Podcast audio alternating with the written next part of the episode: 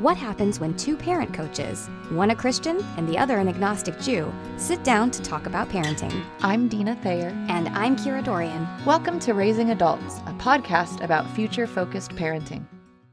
Hi, everyone. Kira and Dina here with a spin cycle. And we got a question about our discipline episode. And so we wanted to make sure to follow up on that because that is a hugely important topic and it seems to have struck a nerve.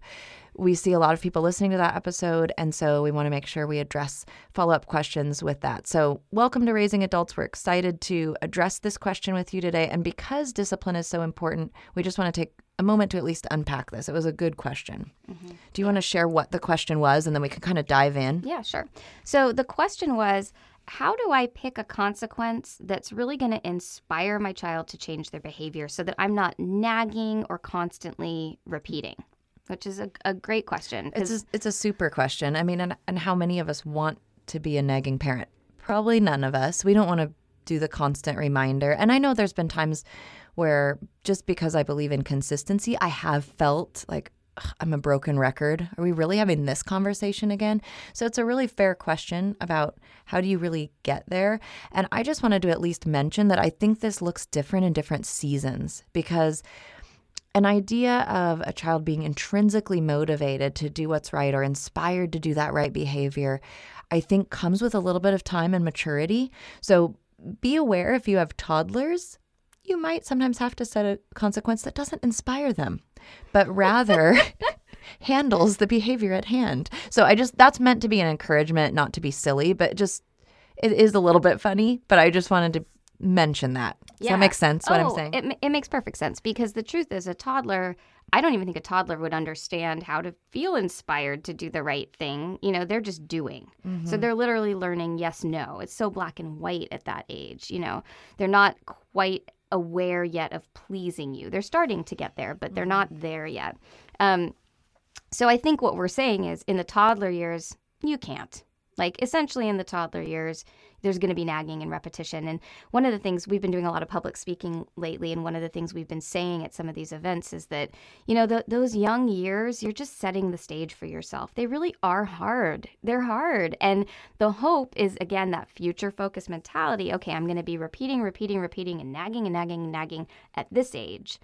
But the hope is that then when they're six or seven, I probably am not going to have to do that. I think we even talked about the fact that I can tell my kids if that happens again, there'll be a consequence. That's enough to shut it down. Absolutely. So I think there's that. But I was so glad that this question came in because I realized after we recorded the discipline episode mm-hmm. that I mm-hmm. didn't share something I wanted to oh, share. And hooray. this answers that question. Okay, perfect. Please do tell. So my dad did the coolest thing with me when I was little, and I do it with my children now. He had a ticketing system.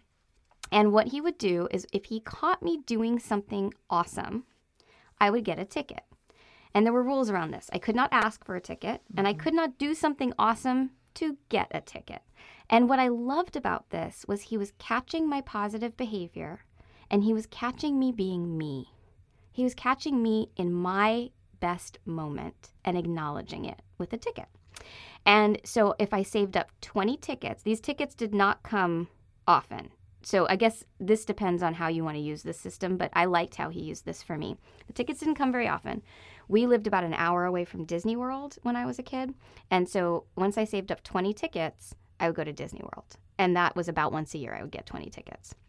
So I do this now with my kids. When I catch them doing something exceptional, I give them a ticket. Hey, you know what? That was amazing what you just did. And I want to honor that and I want to honor how you matched our family values. So I give them a ticket and I ask them, What are you getting this ticket for? What what attribute did you show me that you're getting this ticket for? And of course, this changes as they get older. I couldn't have sure, done this when they were sure. little. And I think I started this when they were about four. Um, and same thing when they save up 20 tickets, we get to go do something fabulous. And it usually takes a year or two for them to save up 20 tickets. And that system has been, for me anyway, as a parent, just a wonderful opportunity to say you're doing it right. And I think that on some level inspires them to want to keep doing right. Does that make sense? Well, and I think there's an important component here that you hit on, and I want to make the distinction for our listeners.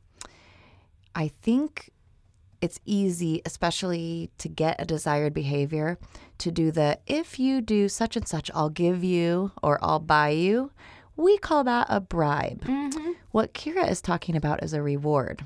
The behavior happens first, and then you catch it and reward it. And that's very different than dangling a reward before you've seen the desired behavior. And so what happens then is you hopefully really avoid manufactured good behavior. You're really catching an authentic moment of doing the right thing. And I love what you said because I was going to say, can I raise my hand? About tying it to the family values because, again, now they get an action to go with the vocabulary, which we've talked about before, but laying the foundation for that very young, they might not know what integrity is or what diligence is. But when you give a ticket and can say, I just saw the way you persevered through that really tough math assignment, you really showed diligence, and I am proud of you. Now they even know what diligence looks like in a practical way. So I just wanted to make sure that if you're listening and you're wondering, how do I unpack that? There is a very clear distinction between a reward and a bribe. And I think one is really appropriate in parenting, and the other one, frankly, I would avoid. Yeah, I, I couldn't agree more. I never bribe my children. I, I don't I don't want to manufacture good behavior. I want to see good behavior and it to be expected that there's good behavior. And then I really want to catch them and reward them when it happens. Yeah, love that. Love that. So I think that's all we have to say on that one. Is that right? Yeah, that that was that was speedy. That was But I'm really thankful for the question because I think we can all feel sometimes like we're having the same conversations over and over. And oh, I did I did think of something else I just want to say. Consistency is not nagging. If you're doing the same thing over and over but you're calm and you're having excellent follow through, you are not a nag. You're a great parent. There's a quote for you. I love that. Yes, absolutely. Um, so, on this little spin cycle, I mentioned it on uh, one of our recent episodes, but I just want to mention it again. So, super randomly, around the same time that Dina and I decided we should do a podcast, um, as a voice actor, I got hired to do another podcast about wildlife and animal conservation for an organization called EDGE, uh, the Eco Defense Group. They do just incredible on the ground, like boots on the ground work in Africa specifically, but they do kind of branch out all over the world. And they decided to do a podcast. And so they hired me as their host. It's basically a platform for me to just ask a lot of questions. It's, How perfect. I know it's like meant to be, um, and it's just really fun. So I would just encourage our listeners if you if you're passionate about wildlife conservation, you definitely want to listen. We have everything from a guy who works with elephants to a woman who studies giraffe DNA to a guy who's changing the world literally with his coffee company uh, to an Academy Award winning documentary filmmaker. I mean the the list is incredible um, and they're they're really fun short episodes uh, definitely worth listening to so it's called the edge conservation podcast Yeah, it's super fun. I've already been listening and I'm a fan. I like animals. My family will attest. I they they kind of tease me because I get so happy about aminals as I. I could be it's like squirrel.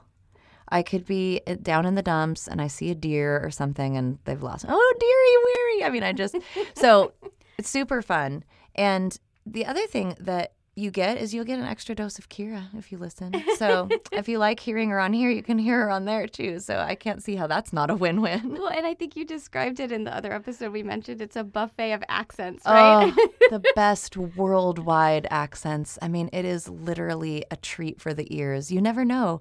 When I hear you ask the first question, I'm like waiting. What are they going to sound like? which accent will it be Really, because you're talking to people who might be in Africa and other parts of the world. And so you're really hearing authentic people who are on the ground doing this work, but they really are in these other countries. And so that part's super fun too. yeah, it's amazing when we record it because I'm literally Skyping all over the world when we do this thing. It's So amazing. It's amazing. So Technology. definitely, definitely check it out. It's on all the places. The Edge Conservation Podcast. Well, we hope you found that spin cycle useful. If you have questions you want to write in, we always love hearing from you. Info at futurefocusedparenting.com. Dina's going to do our outro today. It's going to be super exciting. The So, inaugural outro. Dina, take it away. Raising Adults is produced by Kira Dorian and Dina Thayer and recorded in Kira's lovely laundry room. Music by Seattle band Hannah Lee. Thanks for listening.